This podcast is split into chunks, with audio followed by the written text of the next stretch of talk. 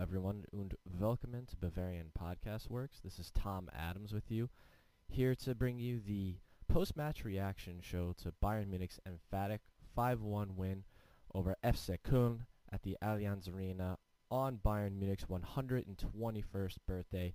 Momentous occasion. Unfortunately, it's at a period where fans still cannot be inside the stadium, but you know what?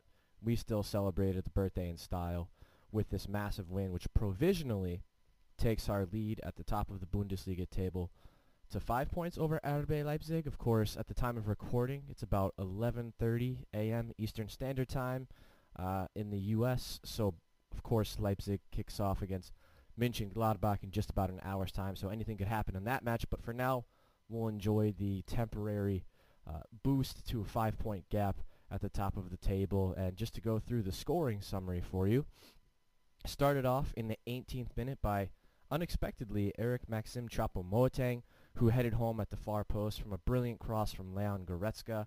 Uh, and then in the 33rd minute, again, it was Leon Goretzka who this time set up Robert Lewandowski uh, just on the inside of the right corner of FC Köln's box. And of course, Lewandowski tucked it home in typical Lewandowski fashion to take things into the halftime break at 2-0, Bayern in front. The second half started a little bit differently after Marcus Gisdol had made a few substitutions. I believe it was two at the time. Four minutes into play, Ellyes Skhiri uncharacteristically chipped Manuel Neuer from close range after some sloppy play at the back in, in Bayern's defense, which you know we keep on talking about these Bayern mistakes at the back that we do need to cut out if we want to start keeping consistent clean sheets. But nonetheless, Neuer was off his line a little bit to come out and try and close down the angle, but it was a clever chick from Skhiri, excuse me, chip from Skhiri, and you thought at that point that Köln had found a way back in, but that wasn't exactly the case as Bayern refound their dominance and their footing in proceedings. And Lewandowski struck again uh, in the 65th minute. This time it was assisted by Thomas Müller, who had come on as a substitute for his first appearance since recovering from coronavirus. And as I can confirm from Derek Ray's commentary on ESPN Plus, Müller provided that assist with his first touch in only 14 seconds after coming off of the bench. So what an absolutely incredible way to mark Thomas Müller's return. Uh, and who else but assisting to Robert Lewandowski. And then from there on, Bayern really started to put their foot down and assert their dominance in this one. Serge Gnabry, who also had come on as a substitute at the same time, at the same time, excuse me, as Thomas Müller, uh, scored his first in the 82nd minute uh, when he slid in to tap home Luca Hernandez's cross uh, just a couple yards outside the six-yard box. Might have been offside in the build-up, but then Hernandez's pass technically played the ball backwards, so he was thus uh, onside in that sequence. And then rounding out the scoring, it was Gnabry again with a very close range header uh, and a the cross I, get, I should say was provided by Leon Goretzka for his third assist of the match. So a hat trick of assists for Mr. Leon Goretzka today, and I thought he was one of the best players on the pitch. So now that I'm done with the long list of the scoring summary, we'll just kind of get into this, and, and I'll offer my thoughts on on the entire proceedings. And you know, in the comments, you can let me know if you agree and how you feel this one went. But in all honesty, I made the analogy during the live tweets uh, at one point. I believe it was after Lewandowski had scored his second goal, uh, the one that was assisted by Thomas Müller. I, I kind of made the joke that watching the substitutions from both Marcus Gisdol and then Hansi Flick was almost like watching 5D chess unfold before us because I think a lot of you will agree this game really went through its phases. I, I spoke a lot in my live tweet session in the beginning of the game about the intensity. It just really seemed that both teams were really at the races. They were really closing people down. No one had virtually any time on the ball in the opposition half. I thought Köln and Bayern did a fantastic job of swarming whoever was in possession and, you know, didn't make life easy for offensive progression and offensive phases. And, you know, I think it, for most of it, I think it was Bayern eventually finding ways to play around and play through FC press. I think one of the things that worked in Bayern's favor was the fact that, you know, with Gisdol set up sort of this three-five-two, which which sometimes kind of switched into a different formation with, you know, five at the back, uh, Ismail Jakobs and Marius Wolf dropping in a bit deep. I thought they were two guys on opposite flanks that had to do a lot of work on both sides of the ball. Uh, I think what oftentimes happened is even when uh, Essekon were able to catch Bayern out of possession and spring a counterattack, their their numbers were so committed in defense that oftentimes you saw whether it was Andre Duda uh, or Emmanuel Dennis, if they had gone forward, they just run out of options and kind of run into no man's land and eventually get swarmed by, by Bayern's defense as they would come back, whether it was Boateng, Alaba, Alphonso Davies, meet, meet, meet, with his uh, recovery runs. I thought he had a, uh, a handful of those today, especially on uh, Marius Wolf and Andre Duda, who were just uh, opposite him on, on the other side. And uh, that just kind of my takeaway from that. I, I was a little bit nervous in certain sequences when uh, Cologne would break their counterattacks, but it just seemed that you know they were so committed to staying compact and, and making life difficult for Bayern uh, in their own third that they kind of ran out of options going forward. And of course, they still did have their chances. You know, Manuel Neuer had to be alert to situations and be on his toes uh, for most of this. But you know, I think the statistics at the end of the day kind of kind of tell you only three shots on target from SC and I believe two of them had come late on in the second half when they were really stretching for a goal. Um, so yeah, and then I thought after Choupo-Moting broke the deadlock, it sort of had to change things a little bit from FC Cologne. They started to have to come out of their shell. They started to have to adapt the way they played. Oftentimes when teams come in and play against FC Bayern, you know, they really sit in deep and measure and wait for their chances to break forward. And I think from Gisdol's perspective, he would have been happy with that prior to Choupo-Moting scoring in the 18th minute, but I think he might have been a little bit disappointed with the few chances that Köln had to scurry forward that they weren't able to do more with it or provide credible chances for Manuel Neuer to have to do something because, you know, given the game plan and, you know, that approach that so many teams have to take against Bayern, especially at the Allianz Arena, you have to make the most of your chances. And I, I think Gisdol would have been a little bit frustrated with that. And then, of course, when Lewandowski scored in the 33rd minute, you know, that that didn't make life any easier. And I think that sort of uh, you know, set it off in his mind. He's to the point where he had to make those changes at halftime. And of course, I'm speaking of uh, Jan Thielmann and Jannes Horn, who he decided to bring on at halftime. I believe it was for uh, Czichos, who at the time was on a yellow card. Uh, and oh, why am I blanking on this now? Of course, now that I'm recording the podcast, I'm blanking on it. But it was Czichos and I believe Emmanuel Dennis that had come off. It could have been Jakobs. Uh, he had come off as well as uh, Rexhbecaj, but I believe that was later in the second half. So I want to say the double switch at halftime was Czichos and Emmanuel Dennis, and I thought that changed things uh, quite a bit because in uh, Thielmann you had someone coming on uh, to provide some defensive cover, sort of changed the shape, or excuse me, Thielmann had come on on the wing, uh, and Jannes Horn had come in at defense, kind of changing the shape a little bit.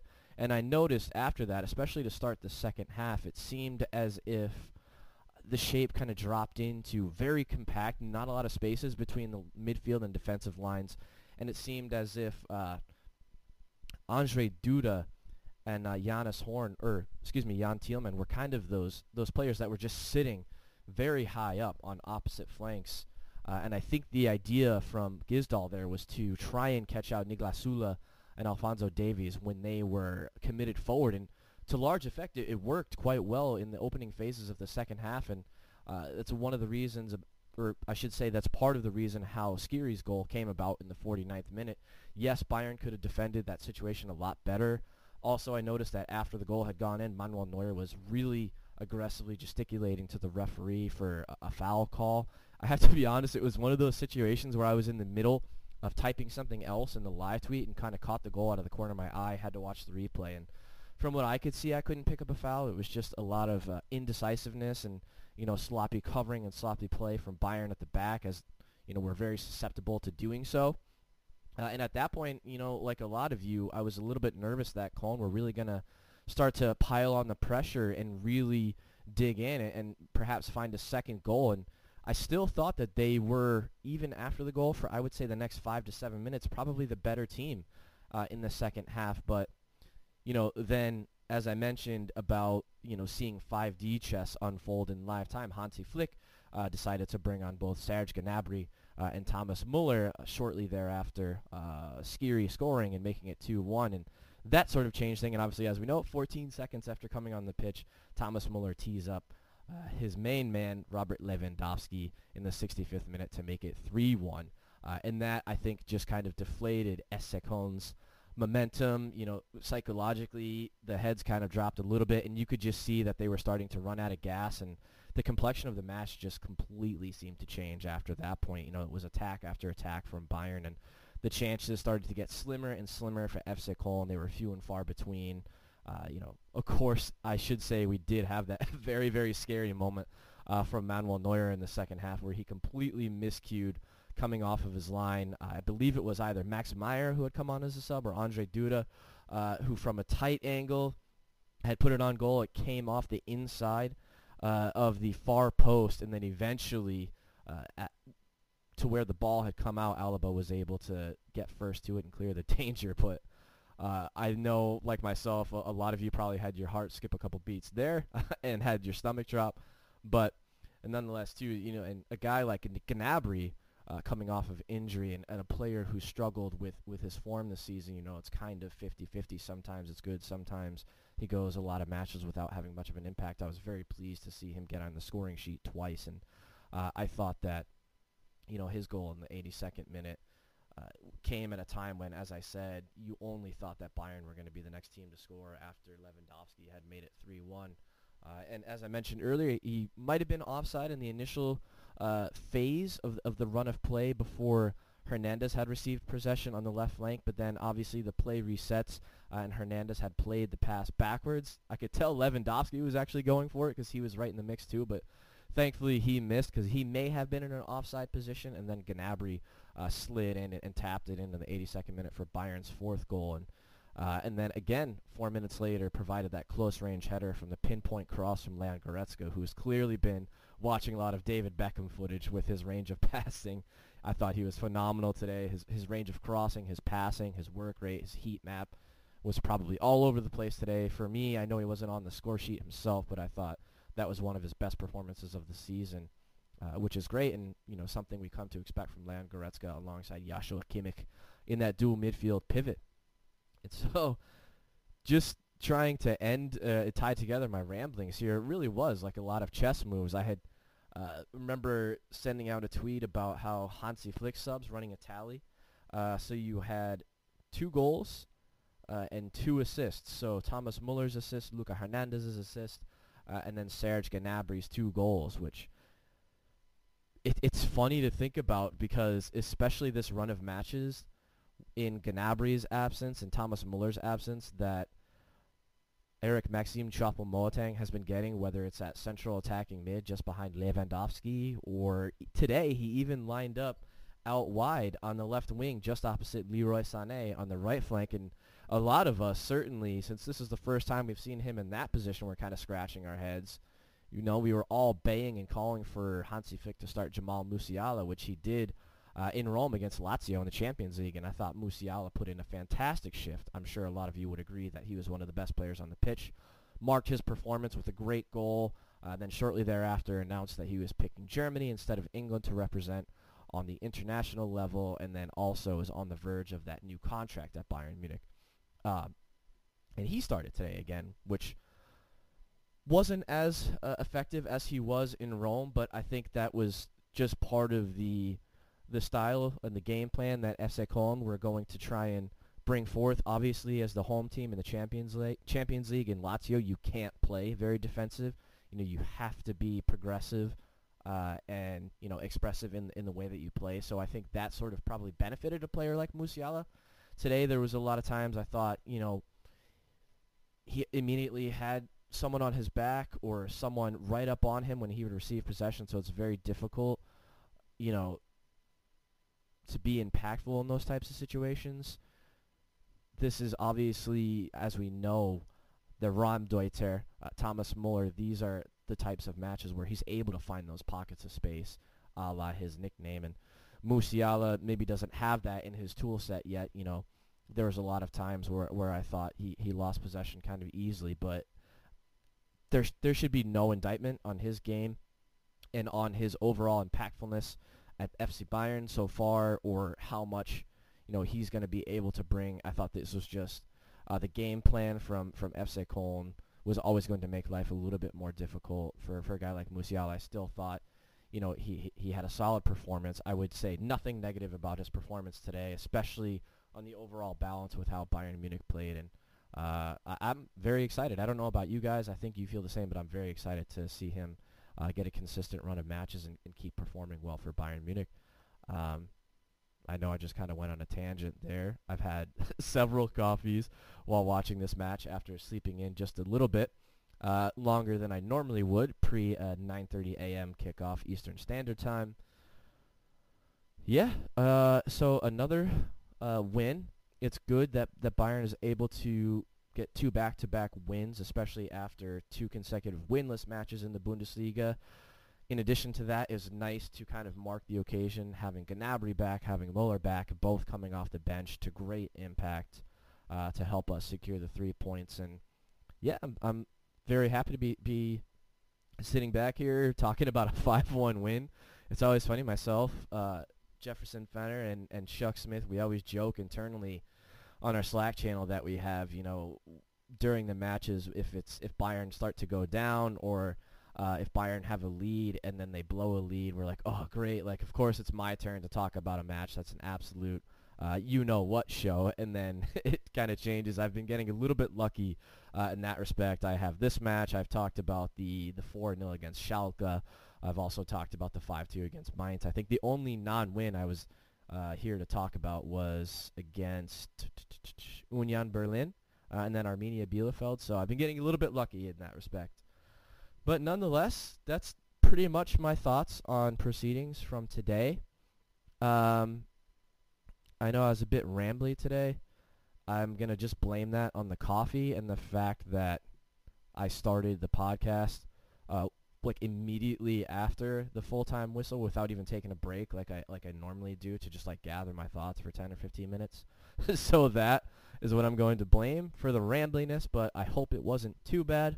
I hope you guys agree with some of my thoughts, and of course, in the comments section, feel free to let me know uh, if you disagree with anything, or if there's things I missed, or if there's things you want to add to things I've said uh, for the post-match show. Uh, but with that, that is going to do it for the post-match show. Tom Adams talking about Bayern Munich's 5-1 win over FC Köln. Be sure to like, rate, and subscribe on Bavarian Podcast Works using whatever streaming platform that you use. Always leave a review if you have the time as well. It's always beneficial to us. And, of course, be sure to check out BavarianFootballWorks.com for all of your Bayern Munich and Die Mannschaft news and updates. Be sure to follow uh, all of us at BPW on Twitter, myself at Tommy Adams71, Chuck at The Barrel Blog, uh, and, of course, Jake Fenner at Jefferson Fenner on Twitter. Uh, next time, I believe I have to look at the schedule for one second what will be next. Ah, I queued that up quite nicely because our next episode, at the very least, will be previewing our Saturday, March 6th clash against a certain Borussia Dortmund, their Klassiker round two of the season in the Bundesliga. Dortmund are in a good run of form right now as well after their win against Seville in the Champions League and then their win today so this is going to be an interesting one. As I mentioned, we'll have at least a Der Ausblick. We will try to do a flagship full episode show in between now and next weekend. Uh, and who knows, maybe we'll do a little bit something special for uh, the run into this match after Bayern has won 5-1 and Borussia Dortmund has won 3-0 simultaneously against Arminia Bielefeld. But until then, thanks again for listening. Auf Wiedersehen.